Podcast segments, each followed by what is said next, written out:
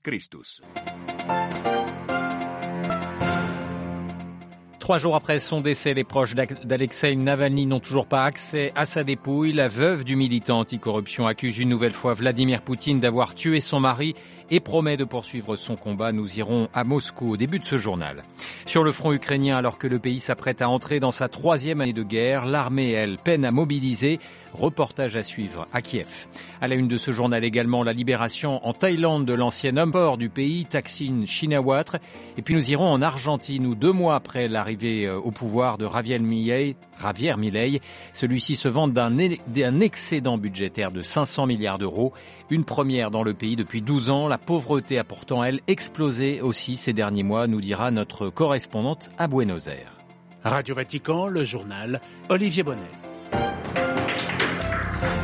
Bonjour, les proches d'Alexei Navalny n'ont toujours pas accès à sa dépouille trois jours après son décès dans une colonie pénitentiaire près du cercle polaire arctique. La mère de l'ancien opposant et l'un de ses avocats n'ont pas eu l'autorisation de pénétrer ce matin dans la morgue où le corps de Navalny est soupçonné d'être gardé.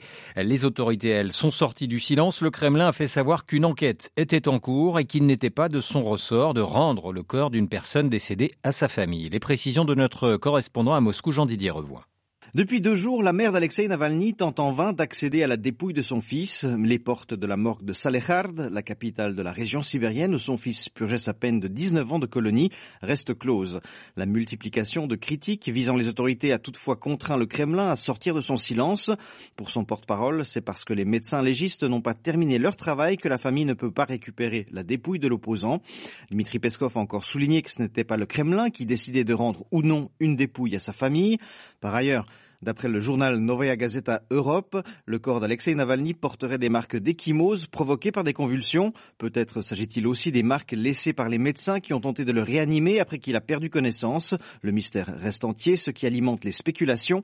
Kira Yarmish, porte-parole d'Alexei Navalny, n'a aucun doute. Pour elle, les autorités essaient de masquer les traces de leurs crimes et cherchent à gagner du temps en interdisant à sa famille d'accéder à sa dépouille. Jean-Didier Revoin, Moscou, pour Radio Vatican. Et la veuve de l'ancien opposant Yulia Navalnaya accuse dans une vidéo mise en ligne ce lundi le président russe d'avoir tué son mari.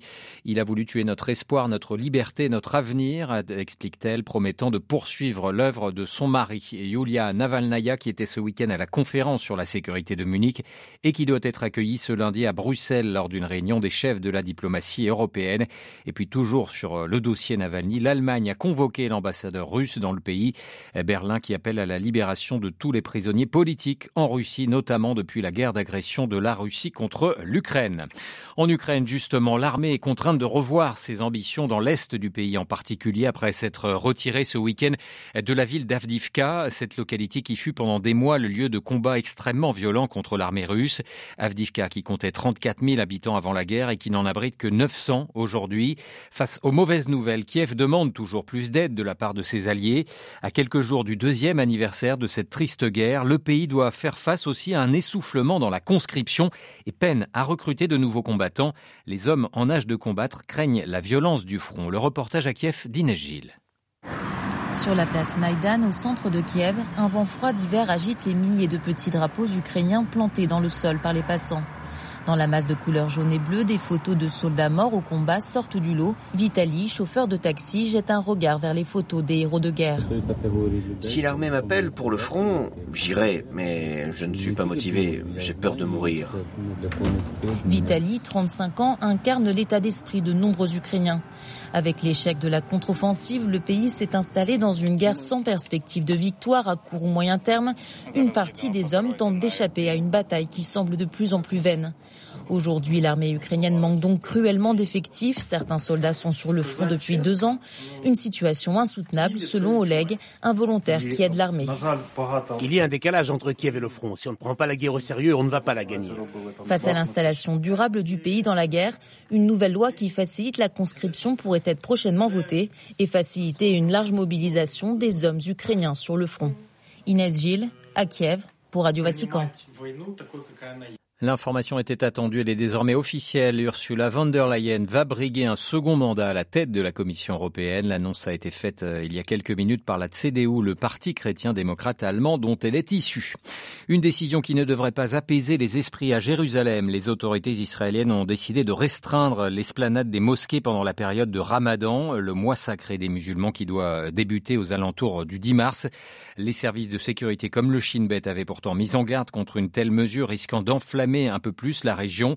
Mais le cabinet de sécurité israélien a suivi les recommandations du ministre Itamar Ben-Gvir, le ministre d'extrême droite chargé de la sécurité nationale pour les Palestiniens de Cisjordanie. Une nouvelle attaque des rebelles yéménites Houthis en mer Rouge. Ils ont annoncé ce matin avoir frappé un navire britannique dans le golfe d'Aden. Une nouvelle attaque alors que l'Union européenne a officiellement lancé ce lundi sa mission de protection du trafic maritime dans la région. Direction la Thaïlande où l'ancien Premier ministre Thaksin Shinawatra, renversé par un coup d'État en 2006, puis condamné à 8 ans de prison pour fraude et abus de pouvoir, a été libéré hier matin d'un hôpital où il a passé les cinq derniers mois. Thaksin Shinawatra avait passé 15 ans en exil à Dubaï pour échapper à la prison avant de revenir dans son pays au mois d'août dernier, alors que son parti politique accédait à nouveau au pouvoir. Une libération que ses détracteurs considèrent comme un traitement de faveur obtenu grâce à une alliance politique inédite de son parti avec les cercles militaire. À Bangkok, Carolizou. Taksin Shinawat est apparu dans une voiture noire aux côtés de sa fille Benjamin Petongtan Shinawat, chef du parti au pouvoir. Il portait un masque chirurgical vert et une minerve. La famille annonce son retour dans la demeure familiale du côté résidentiel du fleuve. Comme il l'avait promis lors d'une intervention télévisée au cours de son exil de 15 ans à Dubaï, il n'aura finalement jamais mis les pieds en prison. Condamné à 8 ans de détention pour des affaires de fraude et d'abus de pouvoir, il a été conduit dès le premier jour de son arrivée vers un pour raison de santé. Ces détracteurs ne manquent pas de souligner l'incohérence d'un état de santé qui ne permet pas d'être emprisonné mais ne pose aucun problème à sa libération. Taksin fait partie d'un groupe de 930 détenus libérés. Le gouvernement assure qu'il n'y a là aucun traitement de faveur mais une simple considération pour son âge, 74 ans. Taksin, qui avait encore un an de prison à effectuer après une grâce royale, ne portera pas de bracelet électronique d'ici à la fin de sa libération conditionnelle. Bangkok, Caroline pour Radio Vatican. Trois hauts gradés de l'armée birmane condamnés à mort pour capitulation. Selon la junte militaire, ils ont déposé les armes suite aux violents combats à la frontière avec la Chine ces dernières semaines euh, dans le nord du pays. Trois autres militaires birmans ont, eux, été condamnés à la prison à vie. La Papouasie-Nouvelle-Guinée de nouveau secouée par la violence. Plusieurs dizaines de personnes ont été tuées dans des affrontements tribaux. Dans le nord de cet archipel, les bilans varient de 26 à 64 morts. Il y a quelques semaines déjà, des émeutes dans la capitale Port Avait fait la une de la presse internationale. En Argentine, la méthode Javier Milei commence à se voir. Le président argentin, en poste depuis deux mois seulement, a triomphalement annoncé ce week-end un excédent budgétaire de 500 milliards de dollars. C'est le premier depuis 12 ans dans le pays. Mais les recettes de l'ultralibéral ont un prix pour de très nombreux Argentins. La pauvreté s'est accentuée de 10% en seulement deux mois. À Buenos Aires, Caroline Vic. Javier Milei est euphorique. L'Argentine n'avait pas connu d'excédent budgétaire depuis 2012. Sa politique d'ajustement brutal a donc porté ses fruits en matière financière. Depuis son arrivée en décembre, fini les enveloppes envoyées aux régions pour construire des routes ou payer des salaires. Des dizaines de milliers de fonctionnaires ont été licenciés. Les importations ont été interdites, mais dans le même temps, les exportations se sont multipliées, ce qui a fait rentrer beaucoup d'argent dans les caisses de l'État. Mais il y a un revers de la médaille. En deux mois, on est passé de 44, 7% de pauvreté à 57,4%. 6 Argentins sur 10 vivent donc sous le seuil de pauvreté, soit 27 millions, dont 7 millions en situation d'indigence, car quelqu'un a bien dû payer l'ajustement brutal imposé par le président ultralibéral. Les augmentations du transport, de l'énergie, des aliments, de l'essence, entre autres, ont eu un énorme impact dans la vie quotidienne des Argentins et en particulier des plus vulnérables, avec une inflation de 45% en deux mois. Tout a augmenté, sauf les salaires et les retraites. À Buenos Aires, Caroline Vic pour Radio Vatican. Un mot du Sénégal pour refermer ce journal où 15 des 20 candidats retenus au mois de janvier pour l'élection présidentielle qui devait avoir lieu dimanche prochain réclament que le scrutin se tienne au plus tard le 2 avril. Le report de cette élection par le président sortant Macky Sall avait provoqué une vague de contestation dans le pays. Le chef de l'État sénégalais qui a promis vendredi dernier la tenue du vote dans les meilleurs délais sans pour autant annoncer de calendrier.